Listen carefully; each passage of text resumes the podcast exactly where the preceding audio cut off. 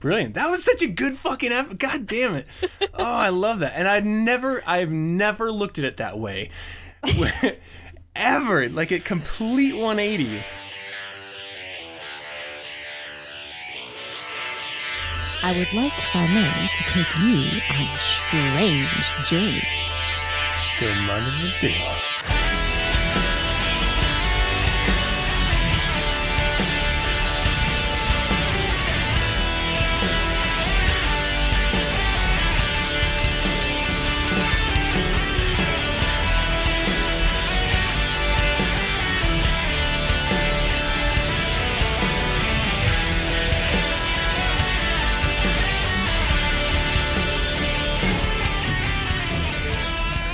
Welcome to Nine Cents. Nine Cents is a satanic perspective of our modern world, and I'm your host, Adam Campbell. It is great to have you. Today I'm being joined by the one and only Jessie of I Dream of Jessie. How are you, my dear? Doing wonderful. Sweet. Oh, I'm so excited! I'm so excited. It is October fourth, and we have a great show for you this week. However, this must be one of my most favorite of months. For obvious reasons, at the end it's Halloween. Love me some Halloween. Do you uh, do you enjoy the Halloween time? I I do. I, I enjoy all seasons, but yeah, yeah. This is this is fun. Do you get trick or treaters out in your remote, uh, remote, uh, desolate oh. island of? No, they'd be working for those snacks. They really would. You better give them the full size. Uh, they don't want no fam or or, or uh, what is that? Fun size? Nothing. It's got to be full size if they're going out to your stri- neck of the woods. Yeah. No, uh, I'm stoked. We started decorating and everything, and it is, uh, it's gotten me into the complete horror movie every day, you know, planning what we're going to wear.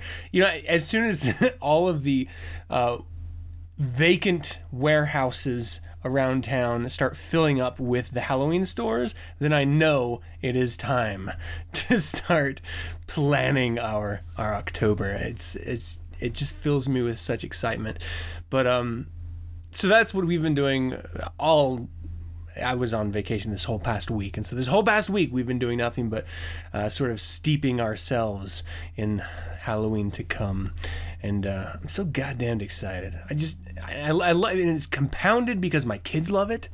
And they get really excited to dress up and planning what they're gonna do and how they're gonna look. And my son's like, he's been pra- he's been he's gonna be an evil clown this year, and so he's been practicing his like how he's gonna scare people with his laugh and his body movements. And uh, it's oh, that's good stuff. Great! That's great! So excited! So excited! Um, anyway, we do have a wonderful show for you this week. Let's run down the show notes quickly here. We have a nine sense Letters. This is about a month old that I got this, and I tried to get this young lady on with us, Jessie, but she's busy on Sundays, so I can't fault her that. And I was on vacation, so I did not want to pre-record shit. So we're just going to have to deal with this on our own. Uh, essentially, it's around women and the workplace, and I couldn't think of anyone better than you to address this because uh, you're a woman. I don't know if you know this. Uh, what? Je- Jessie is a woman, and she has a workplace. So, so wow. Well, you learn something new every single day. Uh, we've got another Something Different with Heather Height, episode fifteen, Unfinished Procrastination. Uh, of course, I Dream of Jessie, episode thirty. What's this one called? Trick or Treat. God, how perfect. How perfect. Wow, it's almost like we plan stuff like this. Um, then we're going to close it out. We're going to end it with... Uh, Saving the best for last, Between the Horns, episode eight, The Devil in Vaudeville. And of course, if you've ever turned into, er, term, sorry, turned, tuned, oh, hey, we are turning into, this is Halloween, I can't even get shit out. Um, if you've I thought you were going to say if you've ever turned into a pumpkin. I thought that's where, I really thought that's where you were going. If you've ever turned into a pumpkin, uh, you will know that it is this really awkward moment when someone tries to shove their fist in you and D C'd you. Um, it hurts for a little bit, but then it kind of feels good, but awkward nonetheless. No, um, Devil in Vaudeville. Uh, Between the Horns is always fantastic, and if you've ever tuned into this segment, you're going to know uh, lots of lots of really good stuff coming out of this, so look forward to it. Um, I don't know if uh, those... listeners have all checked in on the latest um, and get to know the voices of Nine Cents, but it was actually Warlock Mandrake, Between the Horns guy, that I sat down with uh, live on camera. So that is still available if you guys want to check out the YouTube channel uh, and look for the Get to Know series.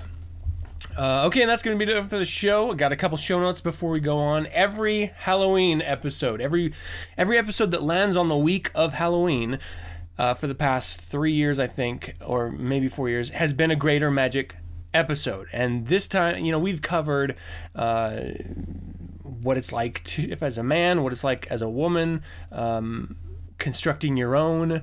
Uh, I don't know, we we pretty much covered every angle of Greater Magic, so this time I'm actually going to do successes of Greater Magic, and I'm actually not only reaching out to the contributors of Nine Cents, of course, to help me with this segment, but also to you, the listeners.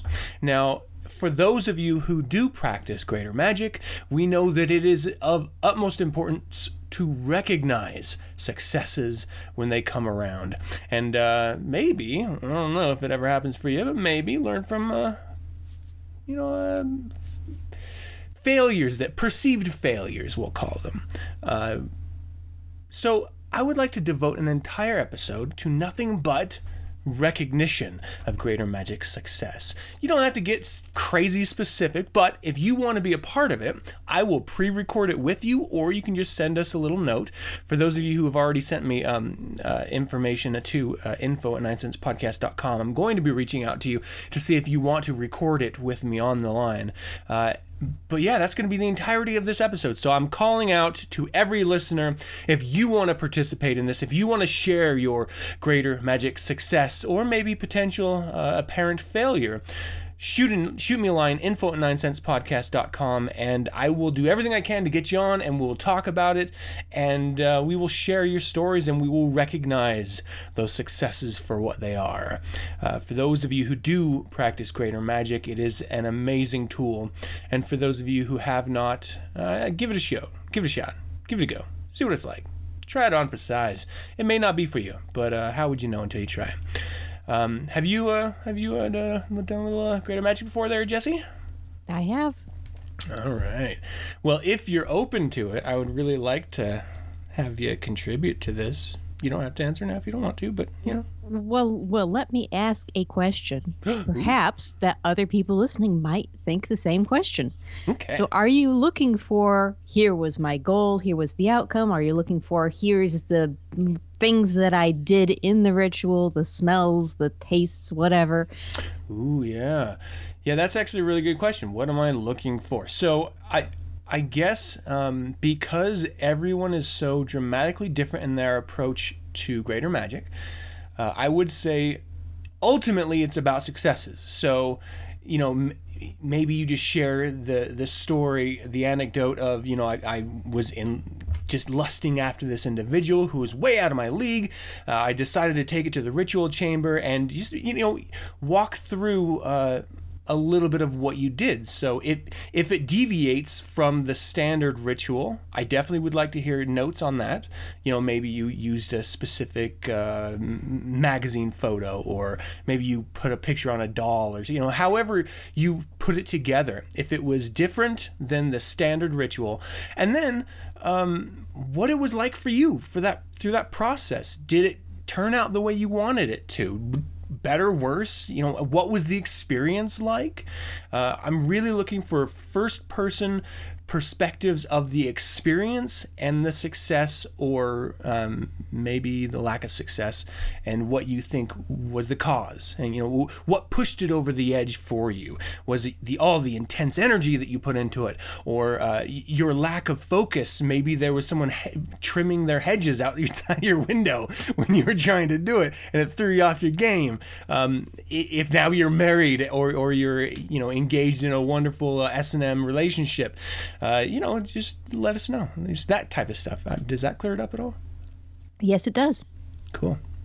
What I don't want is a step-by-step. Uh, I rang the bell, and then I um, turned in a circle, calling uh, the, the four crown princes of hell. And um, I, I know Greater Magic worked, and I jerked off. Unless know. You're hot. If you're hot, yeah. Well, yeah. I mean, of course, it goes yeah. without saying. Yeah, so make it personal. That's what this is all about. And and the point of this is is not only because obviously we want to celebrate our successes and maybe learn something in the process, but everyone else listening is going to be able to hear your individual take on it. And of course, anonymity is important to virtually everyone that I know, so you won't have to out yourself on who you are. You know, you can use a pseudonym if you even want to identify yourself at all. Otherwise, you can just keep it completely vague. You know, I did this. No one knows who I is.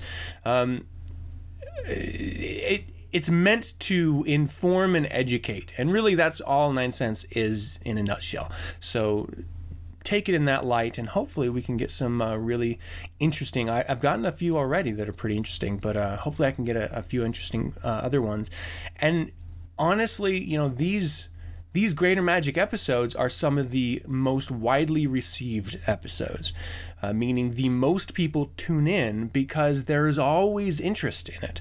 There's always uh, people reaching out and asking for advice or tips or letting me know how much they love and they've listened to this last Greater Magic episode eight times. You know, there's always something that draws them about Greater Magic. This is your chance to be a part of history. And, uh, you know, we're not going to be around forever, but these episodes probably are.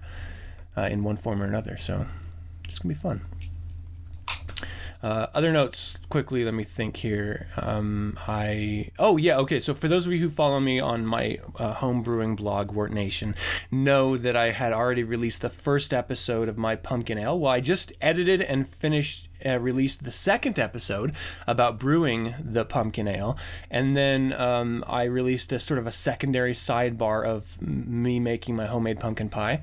It's a little uh, you know recipe. This is how I make it type thing. So if you're interested in that type of stuff, it's out there. wort nation dot com will get you there.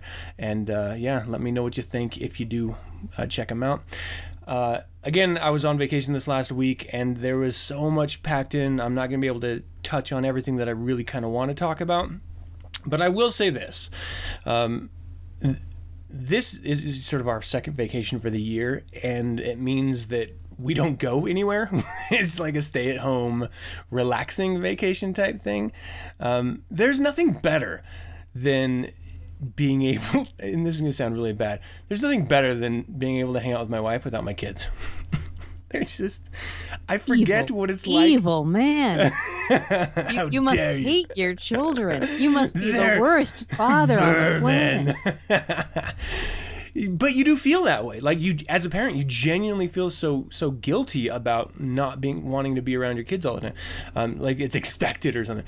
But being able to spend time just with my wife is, it's so nice. It, awkward at first. Like, we were having breakfast across from each other at the table without anyone else in the house. So the kids are in school.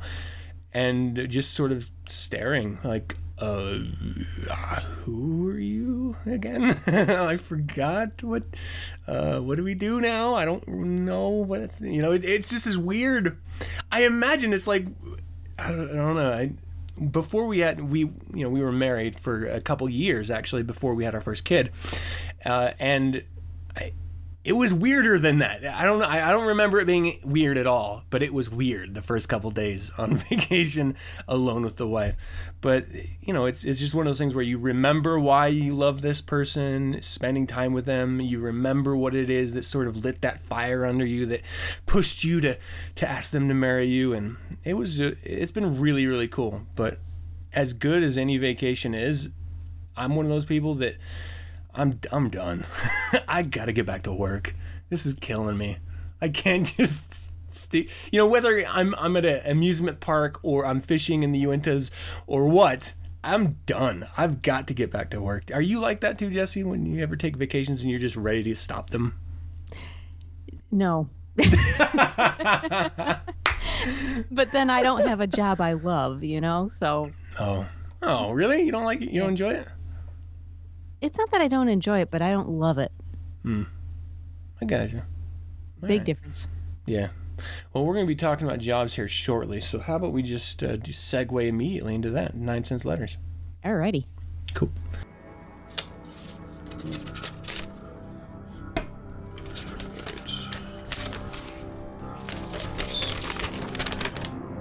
Though I am an active member, I do not speak for the Church of Satan. I was hoping for your take on something that I have been poring over for a couple months now, inspired to ask by Heather's last segment. How do you think a successful witch can work in a male-dominated industry? Many argue women have a very hard time getting their foot in the door because of discrimination and favoritism in male-dominated industries. Uh, How I wonder how a smart woman could not use the male majority to her advantage, since, well, men usually like pretty ladies. Uh, she's eighteen in her second year of college. She's studying for a male-dominated field of work, and uh, the school is currently ninety percent male. Um, based off of her, uh, her experience, she's unsure how the professional work fair. workplace will function, and it, I love this, and if her vagina will help or hinder her. So that, it's always worked for me. um, since it's been uh, presented to me that women have a hard time in male-centered industries. Uh, she was hoping that us old codgers, and I'm not sure if I like that, could shed some light and share experiences, and then she uh, sent a little follow-up on that. Um, Uh, she's going to be ending college soon and wondered if her pretty female uh, personality is going to be a plus for her uh, in the workforce, or if it's possible to age gracefully in a male-dominated industry. And uh, I want to make sure that I mention this because I'm not sure if I did, but it's programming video games is the industry she's going into. So, Jessie, what do you think? Well, I could sum it all up saying, you got this, don't worry. But that would really probably annoy the hell out of her. Because I know when I'm worried, somebody telling me, you got this, don't worry, does not help. Um, you got but, this. it's so it's so much comes down to attitude. And the fact that she's got this attitude like, well, she seems to be saying, I mean, tell me if you, you hear it differently, but she seems to be saying like, wow, this is so easy. It must get harder, right? This this must become a, a problem at some point, right? I, I'm just waiting for that to happen. And and what do I do when it happens? And it doesn't happen. You've got the attitude. You've got the attitude that says the things that other women consider a disadvantage, I'm going to think of as an advantage. And just by thinking of them that way, you're going to recognize all the times they're working for you. It's just going to reinforce it, and you're going to be fine. You got this, girl. All right. So, so, but that said, um, one thing, I, I mean, how to, how to succeed in a male-dominated field, there's going to be as many ways to do this as there are women who do it. Hmm. So I can tell you what I would do. And all I can say is, you know, if I say it and you're hearing it and it just doesn't feel right, then throw it out the window and, and go your own way, because that will be better than anything I can come up with for you anyway. The, but if it helps, what I would do... So you're a young, attractive woman. Um, Adam didn't read the part of it, but you've got this... you know, you're involved in kind of a kink thing on the side, and that's mm-hmm. got to be aiding your whole sexual confidence. So when you walk into that office, you're going to be just, it's it's going to be like coming off of you like a scent. I mean, you're going to be turning heads. People are going to sense the confidence. You've already got all that working for you. You mentioned at one point sexy makeup, and I'm not sure what the sexy makeup meant, but... what I would do if I were in your shoes is I would actually dress very modestly, uh, tone down the makeup if, if that needs to happen, and just be very professional. And the reason I would do that is you're already going to be turning heads. There's absolutely nothing you need to do to make that happen. But either they're going to be turning their heads to look at someone who they take to be a bit of an attention whore, in which case they're going to think they're doing you a favor by checking you out, or they're going to be turning their heads to somebody who might seem like they don't want the attention and is just trying to do a job, in which case there's a little bit of guilt on their part and the whole law of for the forbidden comes into play. And you can really make that work to your advantage, because you can you can totally, I'm talking skirts down below the knees, a real high neckline, hair in a bun if you want, minimal makeup, and they're they're going to look anyway, and they're going to feel a little bit guilty about looking. So this is going to be so easy for you. But that's that's the third thing I wanted to talk about is this is going to be really easy for you. And the whole thing about the, the kink thing on the side, you mentioned that, you know, younger women are in demand. So that's really easy for you. You're basically, you're a big fish in two different small ponds at this point. Hmm. And while that's great and it makes life easy and you can focus on other things, you do need to take the initiative to focus on other things. And whether that's building up some skill sets or, if you want, try to find a third pond you can throw yourself in where you're no longer the big fish. And whether that's working with children or working with uh, working in some area where your looks are actually a disadvantage. Like maybe you're working with women who are in their late twenties and early thirties and considering you the biggest competition there is and, and hating you for it. And you've got to learn to manage that. You really have an opportunity here to sh- push yourself to do a little bit more, because what you're doing now, both in the workplace and on the side and at school now until you leave school, it's all coming a little bit too easy. And you really, you would benefit from pushing yourself into a situation where it's not going to be easy. Yeah, no, it's true. Um, as, as a prof- and, and let's be clear about this. This is a professional industry, um, video game programming, and it's not an easy one. I mean, I, kn- I know personally some very talented uh, gentlemen who are trying to continuously work in this industry, and it's not easy. It, it's it's hugely in demand. You you need you cannot rely on your looks alone to be successful at all. You have to have something, and I would say in general in life that. That is mandatory.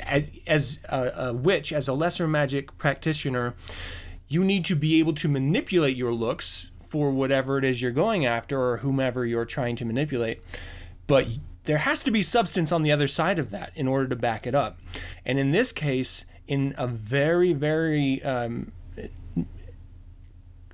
a very uh, difficult industry to break into and then maintain a career in, you're going to have to really be good at it. And I, I would actually also say, because of your looks, you're going to have to work harder um, because you're going to be taking taken less seriously. This is an industry full of uh, guys.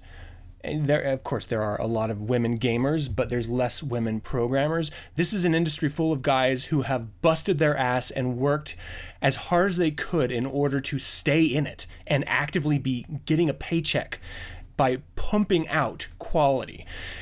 If you can't back that up, your pretty face isn't going to mean shit. So make sure that, and you know, it would be different if the industry wasn't so uh, so, so challenging to, to stay in. And if the people that I know who have been trying to break into it and stay in it, maybe they just suck and maybe it's really easy, but just based on my personal experience of these people, they they they have great portfolios and, and they just can't do it. So you're going to have to you're going to have to be, be that super talented, really cool chick in order to really use it.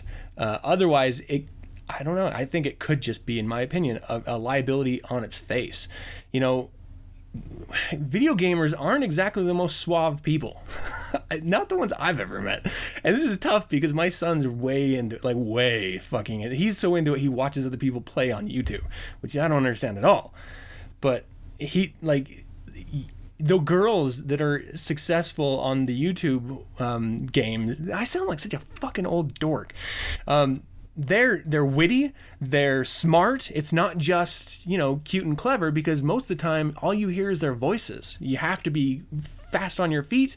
You have to be able to, you know, turn out a phrase. Of course, that's different than programming. I'm just saying that the the video game industry is not like, you know, it's not like your traditional coding industry or uh, you know, advertising or anything like that. It's it's a whole different beast into itself. I mean, you're you're allowed to be a little weirder on the edges, um, but you have to be able to back it up. You know, I mean, we're talking about coding essentially. Uh, you have to be able to have that skill set, and your looks will mean nothing unless you have that. Um, But yeah, I think I think uh, everything Jesse said is, is spot on.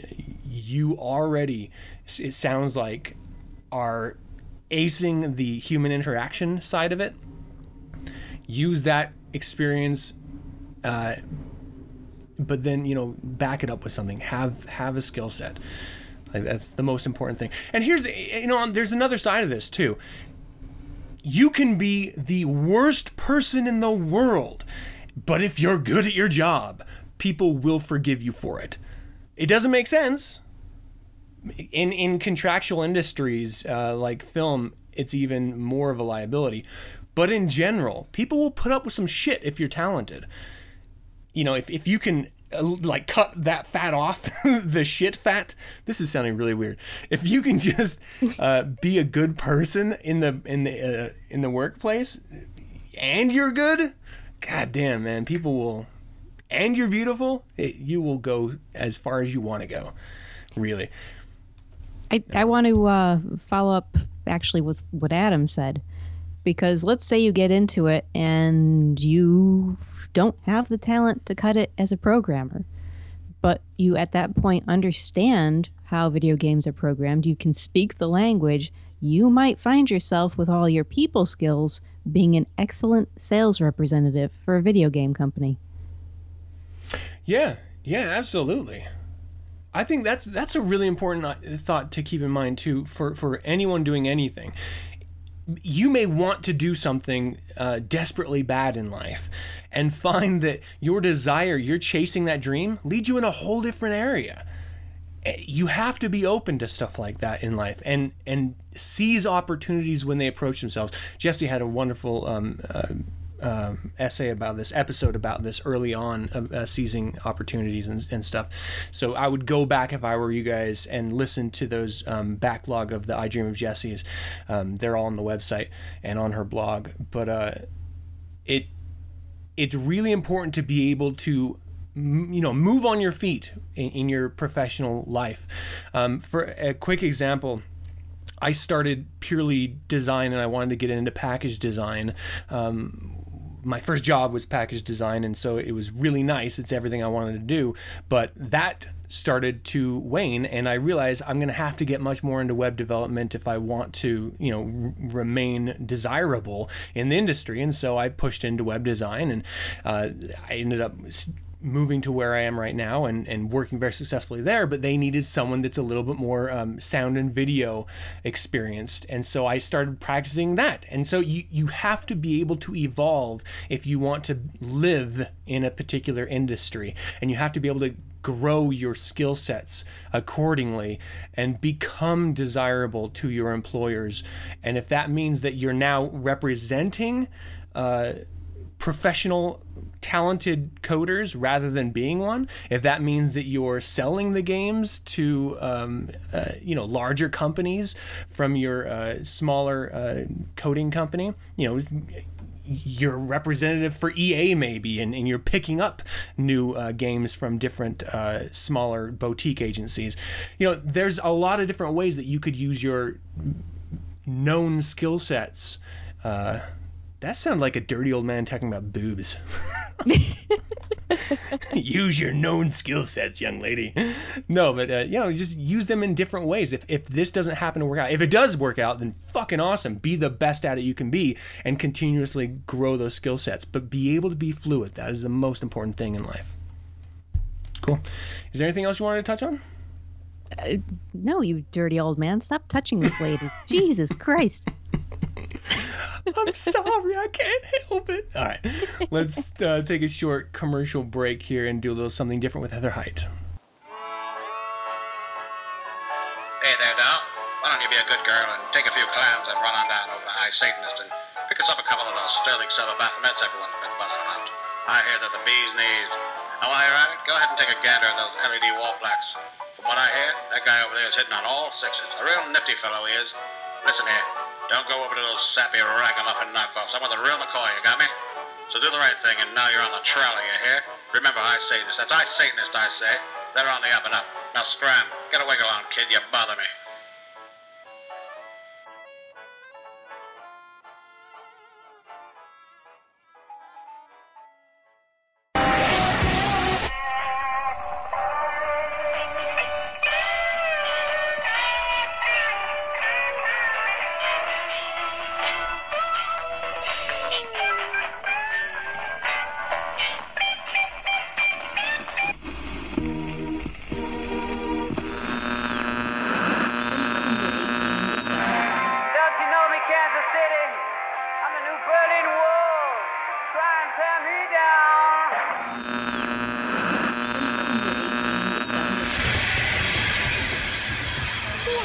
such a stupid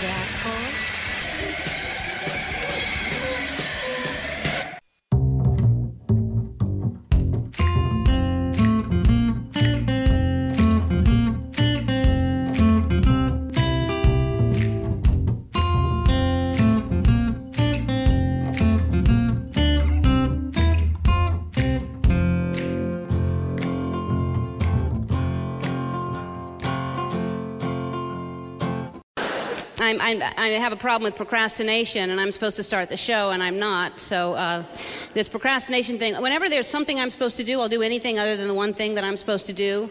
And then I feel bad about myself, and then I get depressed, and then I really don't get anything done because I'm depressed. And I told a friend of mine about this problem, and she said, you should go to therapy. And I thought about it, and I thought, well, wait a minute. Why should I pay a stranger to listen to me talk when I can get strangers to pay to listen to me talk?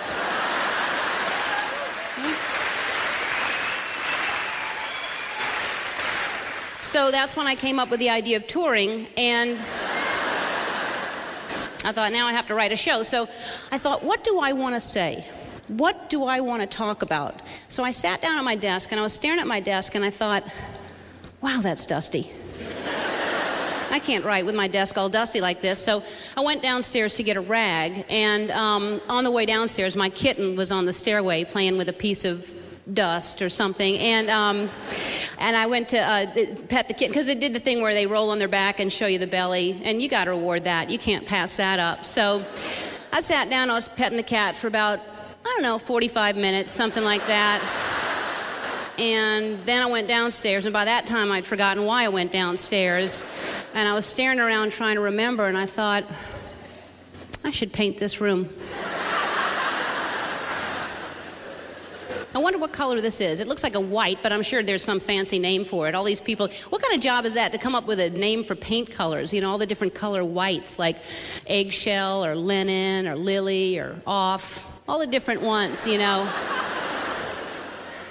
And then I thought maybe yellow, you know, canary or banana or smoker's teeth, you know, something that would be. I thought, I've got it right. So maybe if I put music on, it'd be more inspiring. So I went over to the cabinet where I keep all my C Ds. You should have seen that thing. Total disarray. Just, oh, everything. Meatloaf was next to the Cranberries, which I thought it'd be funny one night to organize it by food when I was drunk. But really nothing else was in there except bread. And, um... just all kinds of weird, like The Doors and the Carpenters and Nine Inch Nails were together. And that doesn't help anything. So um, I thought, I've got to organize this. I can't put this off. And so I'm sitting in the hundreds of C Ds, and the phone rang, and it was a friend of mine. And I said, I can't talk, I'm writing. And so she said, I can't believe you. You're so disciplined. I have such a problem with procrastination. And I said, well, we should go to lunch and talk about that. So we went to lunch, and we were talking about procrastination, and the waitress overheard us, and she said, I have a problem with procrastination, too. I said, really? Get my sandwich. And so, but that's when it hit me, that's what I should talk about, procrastination. That's a problem everybody has. That's universal, procrastination. And then I said, oh, who am I kidding? I'm never going to get around to writing about procrastination. And so my friend said, that's why I brought this videotape. If you watch this guy, he keeps you focused, he keeps you on track, you'll never procrastinate again. So about a week later, I pop in the tape. I find that if you don't press play right away, something's on T V. Hey, welcome to this week's Something Different with Heather Height on Nine Cents. So somehow Freud convinced everyone that realizing where our neurotic bullshit comes from is an important step in recovering from your neurotic bullshit. But if societal trends are any indication, knowing the origins of our hang-ups has been translated into a culture of triggered crybabies. Regardless, I'm going to discuss one of my biggest personal sins, procrastination. Every Sunday, poor Adam has to wait and wonder, will Heather have a segment today?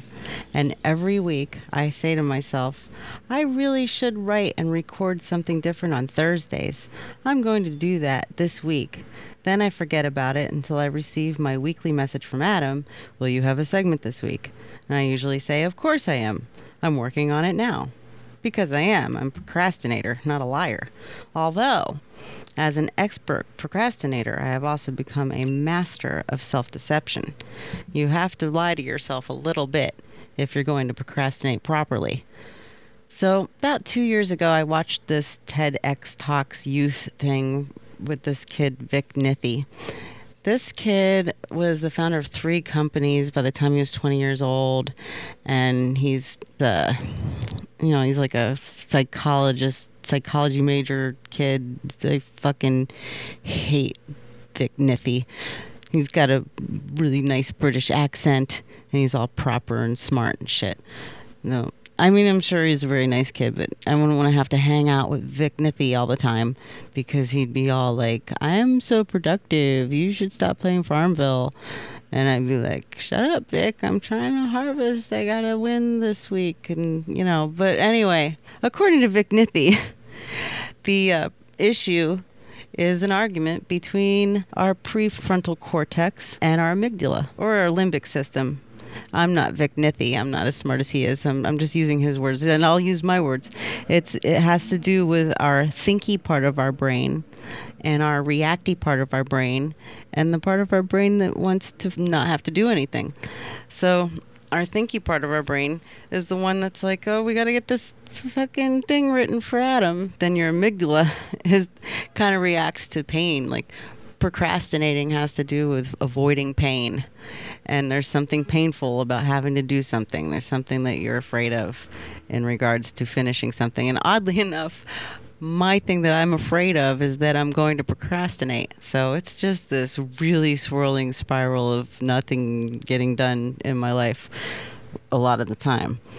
So you get like a little anxious because your amygdala is like seeing some kind of threat, and, and your brain, as weird as this is, has no idea that there's a difference between this anxiety and like the anxiety of being attacked by a tiger or something. Everything that's wrong with us, in this regard anyway, has to do with back when we lived in caves. If we ever did really live, I don't know, did we ever actually live in caves? But when we when we had a lot of more a lot more predators and we weren't walking around with guns, we developed this system that causes anxiety to protect us from pain or death or being something else's lunch. And so still your amygdala senses this pain might be coming and produces anxiety, and then your limbic system takes over because your frontal cortex shuts down and stops thinking because it has to worry about what, what's going on. It's what? Amygdala? It's there's some what's going to get us. And while those two are talking, the limbic system says, ah, I'm going to play some Candy Crush now while you guys sort this out, and that'll make me feel calm. It's like we're in a cave and we have to go out and get some food, but there's like a saber-toothed tiger out there, and we're afraid of the saber-toothed tiger, so we stay in the cave and we're starving. If that's the case, though, then why do we often get things done at the last minute? My husband also is awesome at getting things done at the last minute and, and succeeding. We both do very well doing things at the very last possible moment that it could get done, but it's still, there's a lot of stress involved in that. I guess what happens is like the saber-toothed tiger is outside the cave and you got to get out of the cave, but you don't want to get eaten. And then like a bunch of prehistoric bears come out of the back of the cave, and that's like the last minute thing. And the bears are bigger than the, there's a family of them. There's a whole bunch of them. There's much scarier than the saber-toothed tiger. So like the wrath of Adam comes out of the back of the cave, and that's much scarier than the fear of procrastinating that's making me procrastinate. And then at the last minute I get it done. But this doesn't eliminate Adam's fucking stress at all, you know?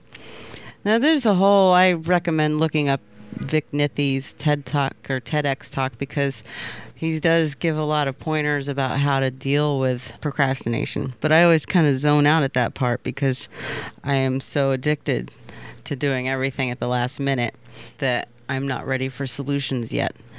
But this week, today is Thursday, and I am here, and I am recording this. So that's a step in the right direction, I think. So I'm making progress. That's a good thing. You know, until the next time or the next thing that I have to freaking do.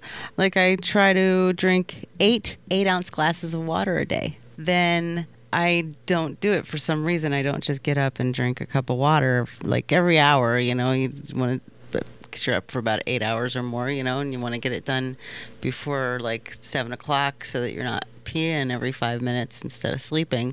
So I try. I was like, all right, I'm going to drink eight ounces of water every hour. And then for some reason I don't. I even like got an app on my phone once that would tell me to drink water every hour, and I'd have to hit a button to confirm that I had done so, and I started lying to the app on my phone. That is what a failure at life I can be, that I would lie to an app that I downloaded myself to remind me to do something so basic as drink water. It's a good thing that breathing isn't something that we do voluntarily, because I would be like, I'll breathe later. I'm not really using the air right now anyway. This has been another segment of Something Different with Heather Height on Nine Cents. I'd like to hear your thoughts on this.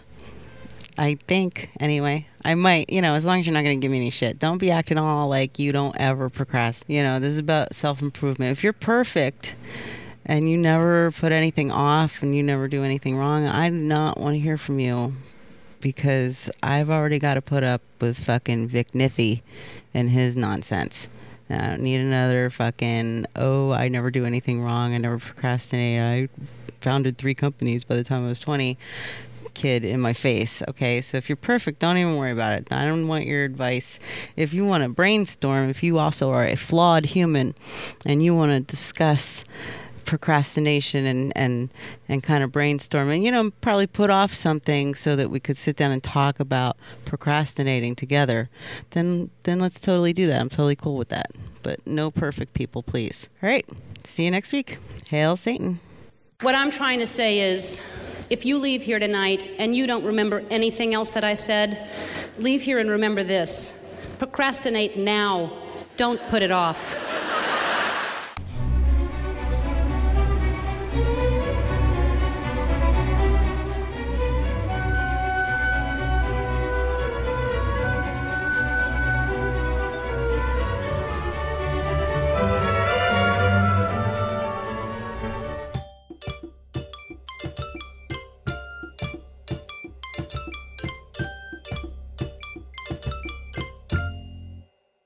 Jessie! What do you want? Well, first, Jessie, I'd, I'd, I'd like you to address me as master. I, I am your master, after all. Yeah, yeah. Sorry. Yes, master. That's better. Now look, I've got guests coming over tonight, and I want you to entertain them. What do I look like, a belly dancer? Oh, I, I assume that was part... I mean, the outfit, it, it kind of suggests... You may be used to dance. Listen, the gin put me in the bottle. He forgot to add the preservatives. Now, the outfit may be wrinkle-free, but what in it ain't. You don't like it, call the number on the bottle and complain.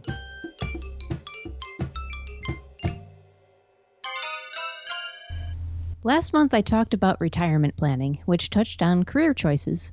There was a lot that didn't make that episode, and I had thought to make a part two this month. But one idea I left out took a strange turn on me, and I would like, if I may, to take you on that strange journey. I was learning about skill specialization in the microcosm of Hollywood filmmaking in terms of microeconomics, you know, as you do, and was surprised to find, if I'm remembering it right, three people in charge of various inanimate objects that would appear on the screen. One did strictly background obje- objects, another did things an actor would interact with, like a, a glass an actor might take a sip from, and a third did things an actor might have on him, like a badge or a pocket watch. And that's not to be confused with the person who does the costumes themselves. This really got me thinking about specialization versus generalization, and the balance between being so specialized you can command a price in your field and being sufficiently generalized that you can find jobs without being limited to too specialized a field. So I'm listening to this, And I'm worrying over the fact that my current role is way generalized and therefore safe for finding new work, but lacking in its ability to command a high salary. And that's when it occurred to me that this difficulty of finding the perfect balance between specialization and generalization is, of course, a first world privileged problem to have. Oh, woe is me, worrying over my career while others are just trying to put food in their belly. I don't want to get so caught up that I forget past orthodoxies. And so it was with great pleasure that I came across author Rachel Loudon and her work charting the change from generalized self-sufficiency of the masses to specialization of masses, all through the history of food. You would not have to go all that many generations back to find most people being generalists. Hunters and gatherers are general- generalists. Men working fields and women grinding wheat, churning butter, or cooking and cleaning, all generalists. And most of what they did was aimed at putting food in bellies. A change we keep seeing over and over through hum- human history, beginning with farming, then agriculture, then industrialization, then information technology. A change we keep seeing is to make it easier and easier to put food in bellies. Look, fewer and fewer human beings are needed to feed more and more human beings. As a result, all those non-farming people can become specialists. Mass-produced food allowed, allows masses of people to build microchips, write apps, do science, think, and expand our understanding of the world. The more people doing anything, let's say writing apps, the more people writing apps, the better the apps get, because the best app wins. Competition drives up quality. The less people farming, the more people there are to think about farming and develop better tools and methods for farming, which leads to needing fewer people to do the farming and more people to think about farming. Do you see how progress begets progress? And if all you're doing is working out the most efficient way to turn wheat into flour, and you're one of thousands working on this one problem, ideas will build upon each other, and a really efficient way of making flour will emerge. Whatever your feelings on G M O crops, I believe they were inevitable. As more and more people became available to do science rather than put food in bellies, science becomes more specialized and knowledge grows. And with more and more people having the time to consider the problem of how to feed the world, a scientific approach was bound to happen. The way to improve technology, science, entertainment, or any other human endeavor is to involve more people in it, and thus introduce more ideas and more competition between ideas.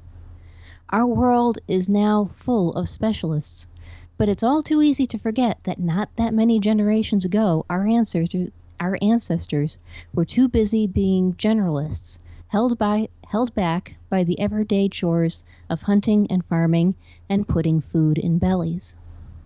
Here's a quick quiz. Consider the following choices. Would you rather eat a steak you picked up from the local butcher and grilled yourself, perhaps seasoned with a bit of garlic and rosemary grown in your backyard, served with fe- fresh baked bread cooked in your own oven so the whole house fills with that rich aroma, and perhaps served with a salad of more vegetables from your own garden? Would you rather have that home-cooked meal, or would you rather go sit in a McDonald's and wolf down a Big Mac and fries? Answer honestly now. Undefiled wisdom demands it. Okay, pencils down. A Big Mac and fries is comprised of beef you did not need to raise or slaughter, bread f- made from wheat you did not grow, reap, store, husk, shear, grind, knead, or bake, cheese you did not need to milk, churn, or age, cucumbers you did not need to pickle, sauce you did not prepare, vegetables that aren't even in season anymore, potatoes fried in fat you didn't collect, and covered in salt. Salt! Hey, you live near a salt mine? Me neither. You're eating spices imported from some other part of the world, and you're eating this in a presumably clean and well-lit environment where people are serving you and cleaning up after you. This is the eating experience of the not-so-distant aristocracy. So did you choose the Big Mac and fries, or did you choose manual labor? If you chose the home-cooked meal, you're basically saying, to hell with this aristocratic eating experience, I want to live more like a peasant. Human ingenuity human ingenuity by lifting ever more people out of the poverty of working all day to put food in bellies has created a world where everyone can eat like the aristocracy, and thus unwittingly created a need for new means of stratification. And damn it, we will have our status symbols, even if it means spending ever more time in our day just putting food in bellies. We Satanists will garden and hunt and raise and slaughter farm animals, or we'll go vegan or organic or buy local or cook slow. There is a beautiful irony to the fact that mass-produced processed foods that allow the masses to eat like aristocrats cost less than the more effortful foodstuffs sold to people who insist on living more like peasants so they can evoke a sense of stratification. Please don't think me condescending. I find this fascinating. We're taking a step back, all of us who do these things, and the only human drive I can think of that could be behind it is the need for stratification. Not all religions talk about it, but all humans feel it. Not just humans either. Many animals establish pecking orders. The aristocratic eating experience of McDonald's is ubiquitous. The more peasant-like eating experience of, insert your particular food kink here, requires more skill, costs more money, and takes more time. You have to be somewhat well-off, educated, and clever to live more like a peasant than the masses. And so, in a sense, it is a status symbol. But here's another thought to ponder.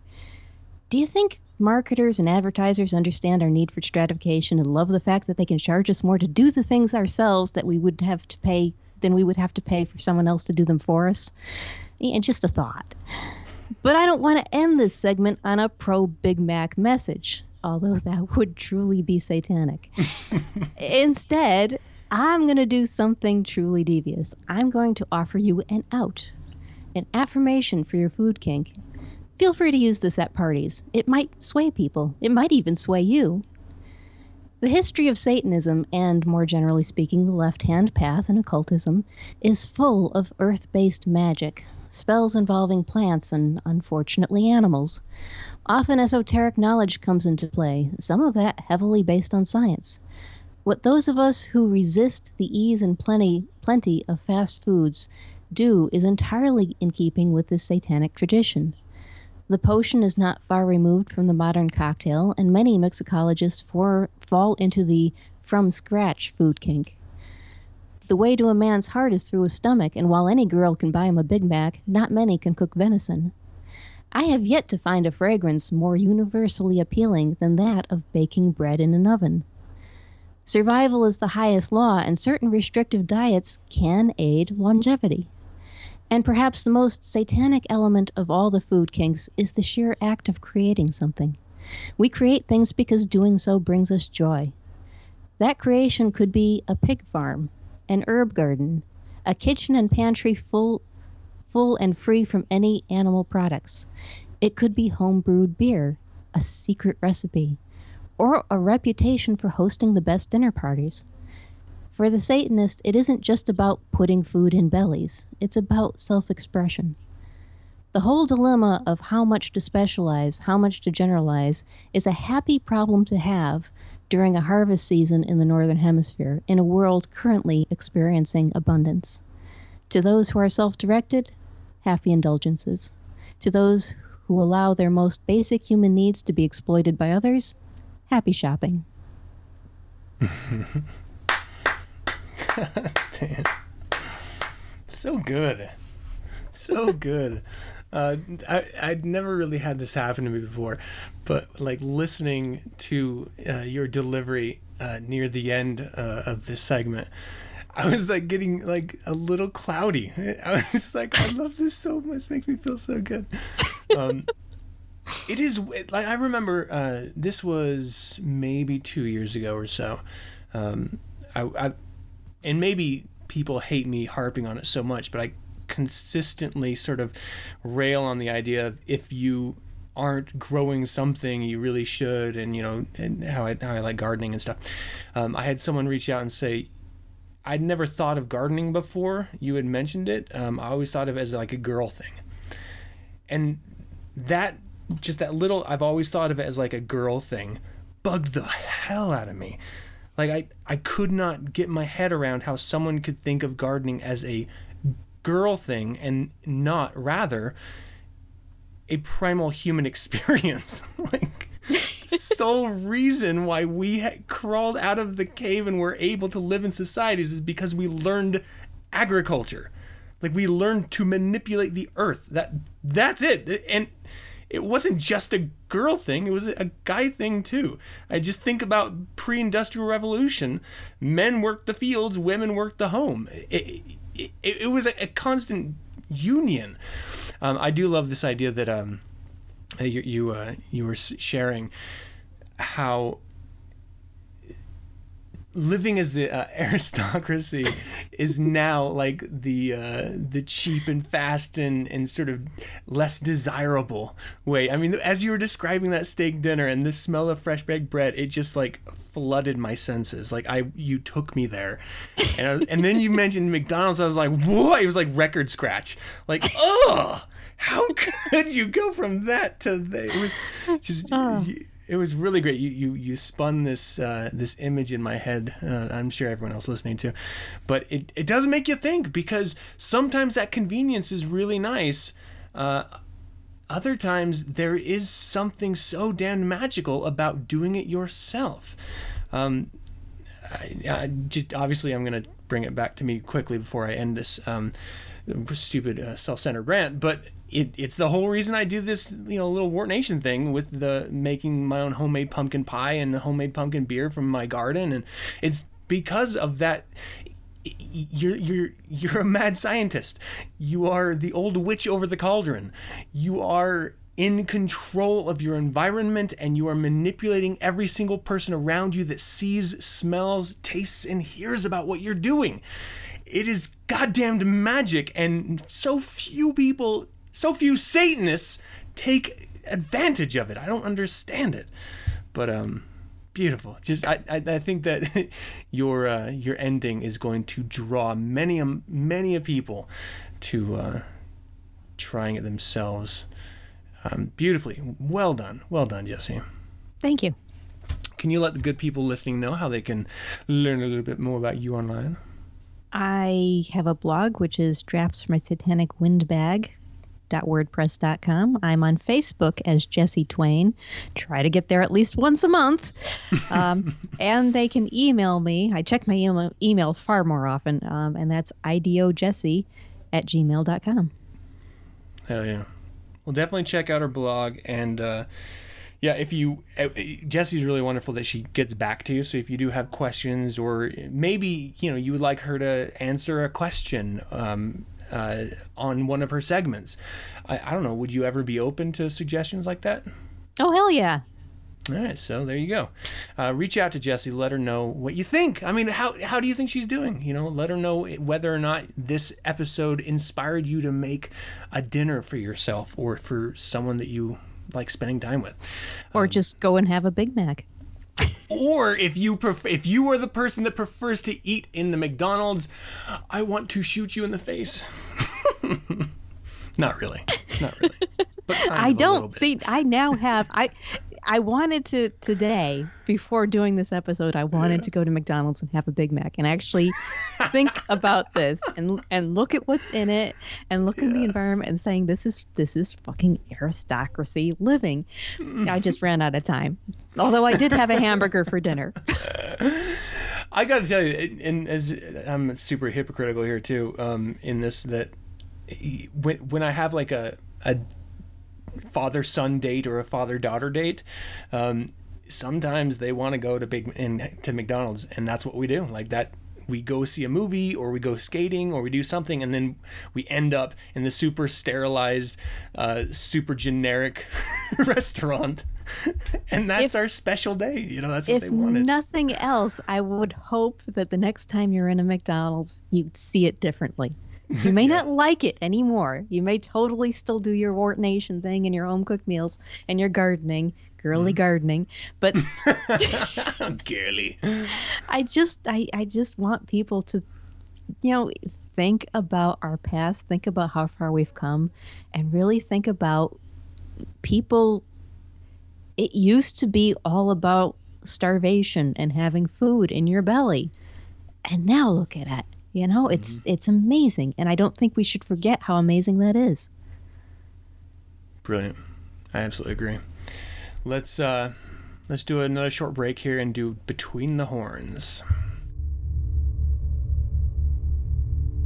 Did you ever want to sell your soul to the devil? Have all your wildest dreams become reality? Or just sign in blood on the dotted line? Of course, not everyone can find the crossroads, so let me make it easy for you. Tune in every month to Nine Cents, and I'll bring you down to the crossroads. We'll discuss the blues, the devil, and everything in between. Down to the crossroads with your host, Aaron Casavala, every month, only on nine sense podcast dot com.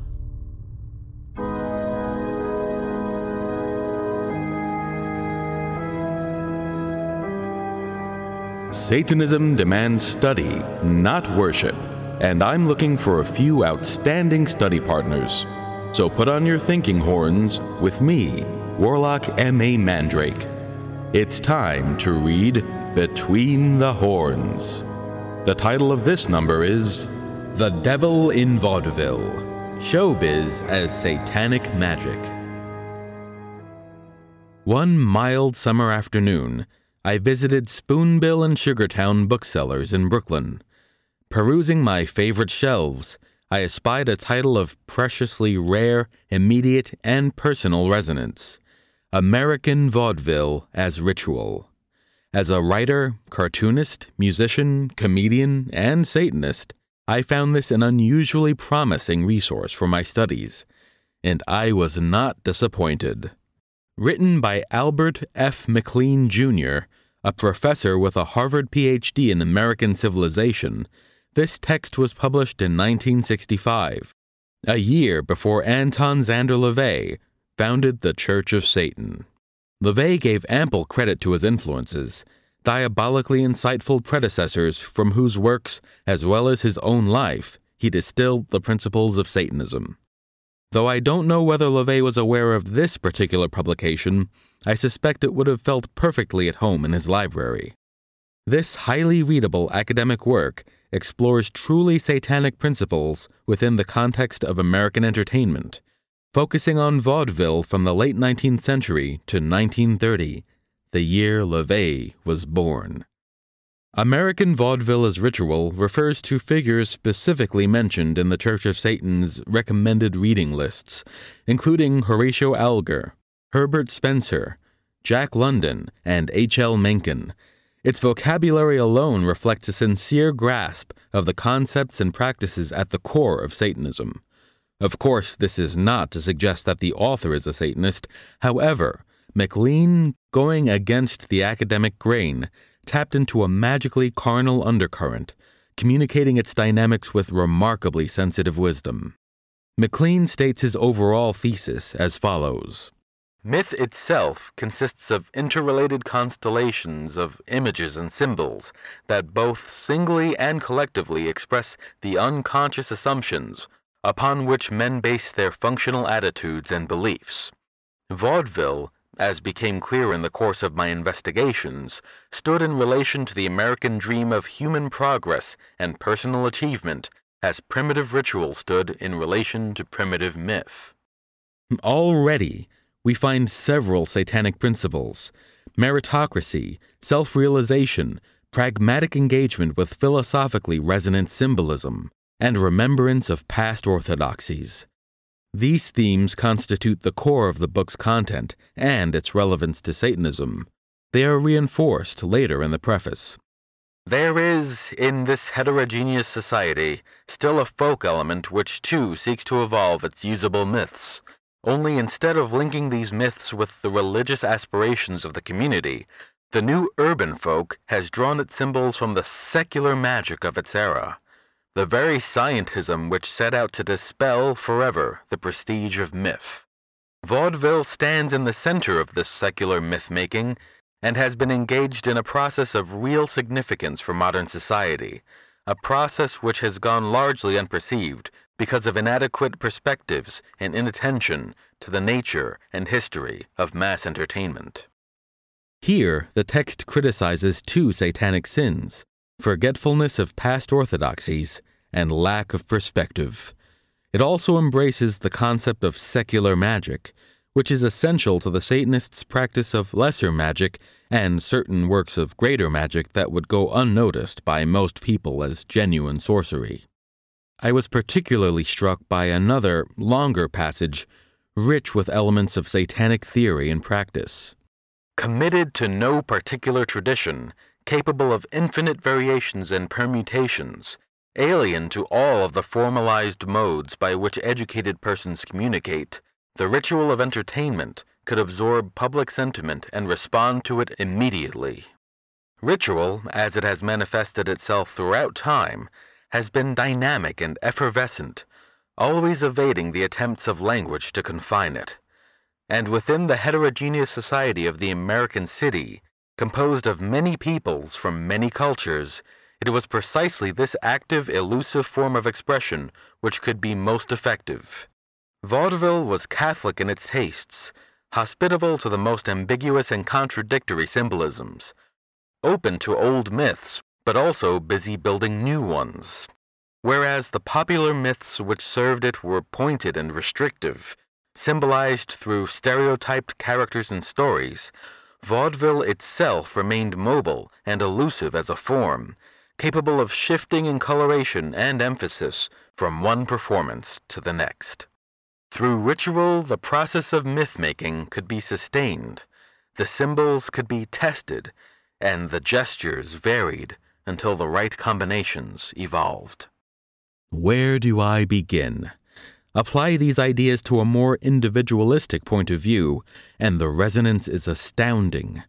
We Satanists, a cross-cultural meta-tribe, freely borrow from seemingly incompatible sources of inspiration, blending them into idiosyncratic syntheses that fulfill an infinite variety of individualistic needs. Our magical workings, conducted both within the ritual chamber and through other evocations, are exercises in intellectual decompression, an aesthetically induced emotionalization that LaVey suggested was all the more necessary for the intellectual. And while I would not say that we focus on stereotypes, we do revel in the powerful conceptual embodiments found in archetypes.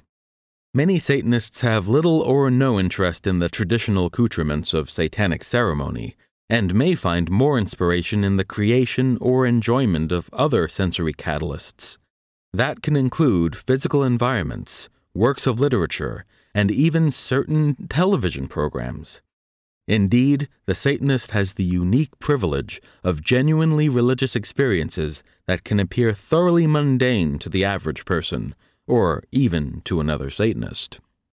McLean's mention of feeling out the right combinations brings to mind LaVey's essay, The Combination Lock Principle, from The Devil's Notebook, in which he emphasizes the inimitable nature of one's personal system of sorcery. Prescribed methods can be a useful framework, but should be adapted, even until they are unrecognizable, to suit the Satanist's personal needs. Of course, that sometimes does mean following tradition down to the letter. However, in my experience, that is rarely the case among our kind.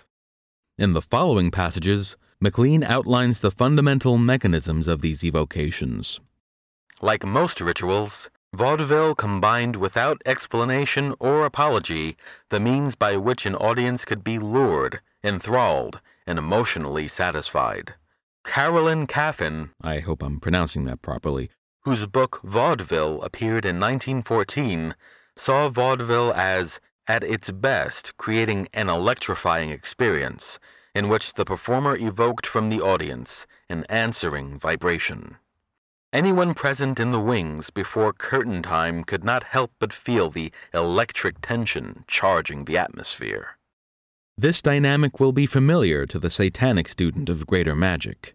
The power of any ritual is in its ability to heighten the emotions, and thus expand the will, through custom-tailored, personally satisfying stimuli. For those not seeking to directly effect change outside of themselves, ritual is employed as a self-transformative psychodrama, to borrow a phrase from Magus Peter H. Gilmore. This can be achieved not only before a traditional altar, but also through means that may appear to be mere entertainment. The new folk were not just dreamers or escapists. If they wished relief from the give and take of city life, they also wanted the strength and motivation to face it once again. Of course, one need not feel overwhelmed by urban existence in order to benefit from this method, but Greater Magic through discriminating engagement with entertainment sure helps me to survive the daily grind in New York City. And I'll admit that sometimes it's just plain helpful to wind down with an excellent sitcom. As for Lesser Magic, McLean offers this keen encapsulation. Sex, which in primitive thought often shared with the earth mystical powers of regeneration, but which within the Puritan consciousness had become linked with a shameful bestiality, was refurbished into glamour, a power accessible to even the most uneducated man or woman. Through glamour, as vaudeville goers and newspaper readers well knew, one could acquire popularity, wealth, fame, and happiness. He continues with an insightful, if slightly utopian, take on the magical potential of modern indulgences. Even the machines, dynamos, trolley cars, and gramophones had invaded everyday life, creating wonderful new possibilities for pleasure. In the mythical view which saw all human society as moving toward a collective, euphoric future, the machines were indispensable talismans. As might be expected, the satanic nature of entertainment has not been lost on the religious establishment. In several passages, McLean directly addresses the tension between Christianity and vaudeville, which naturally tends to result in the triumph of instinctual delights over stifling dogma. Vanity Fair, as it was described from the pulpit, stood ready to lure Christian from his journey to salvation. The Protestant movement had gained its impetus from the rejection of pomp and ritual, and Latter-day prophets could, without too much distortion, find in theatrical presentations just such an appeal to carnal, unregenerate man. Vaudeville in its formative stages spoke for a generalized conception of the good life, rather than for liberated fun-making. Happiness, however, within its ritual, was no longer an otherworldly reward for good works, nor was it the endowed privilege of a few saintly members of the community. Happiness was, the ritual implied, already blossoming within the cities and would soon spread beyond the palaces into the daily lives of men. To the immigrant, the spiritual promise of his religion had been manifest in the hues, lines, and lights of the cathedrals, and when he came to the secular society of the United States, he could not help seeing the symbolic promise, not for the life hereafter, but for the present life, in vaudeville palaces. By its proportions and decor, the vaudeville palace made easier the immigrant's translation from the rites of a ceremonial religion to the ritual of secular amusement. This last statement in particular reminds me of LaVey's proclamation at the opening of the Satanic Bible. Since worship of fleshly things produces pleasure, there would then be a temple of glorious indulgence. In the concluding chapter of McLean's book, one finds the author's most direct thoughts regarding vaudeville's inherent diabolism. Obviously, the vaudeville ritual denied the validity of certain basic Christian principles. Where Christianity sanctified poverty and turned men's eyes toward heavenly rewards, vaudeville extolled the gospel of wealth and sought happiness in immediate existence.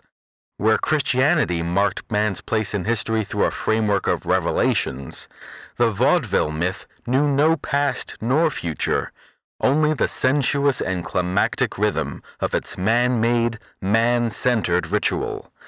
Salvation was no longer an arduous hike along a cruel path, but a willingness to open the senses to the brilliant wares that Vanity Fair had to offer.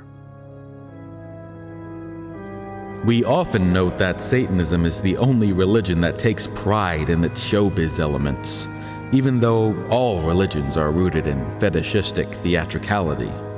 American vaudeville as ritual demonstrates this more clearly and thoroughly than I have seen anywhere else. It has certainly helped me to further recognize and articulate the principles of Satanism within the context of entertainment. Hey, I just did a book report. For fun. Until next time, this is Warlock M A Mandrake saying, Hail Satan. And that's going to do it for another show, people. We hope you enjoyed it, and we would love to hear from you. Visit the website, nine sense podcast dot com, and send your correspondence to info at nine sense podcast dot com. Let us know of any suggestions, critiques, corrections, or general comments that you might have. You can visit us on social media, SatanNet, Facebook, Google plus, Twitter, MySpace, and get updated on weekly topics. And if there's ever a contest or you know something that we're trying to uh, let you know about, those are the ways, the best ways to, to discover it as well. Download the show Mondays via the R S S feed found at nine sense podcast dot com. podcast dot com, and we're also on Last F M, iTunes, Stitcher, YouTube, uh, wherever you find us. Leave us a rating, leave us a comment. We really do appreciate it. And if, of course, if you'd like to learn more about Satanism, uh, check out church of satan dot com. And remember, the only way we're going to continue doing this is if you continue to share it. Help spread the word about Nine Cents. We really appreciate what you've done already. Once again, thank you for joining me. As always, I'm your host, Adam Campbell, being joined by Jessie. I love my time with Jessie. And until next week, people, Hail Satan! Hail Satan!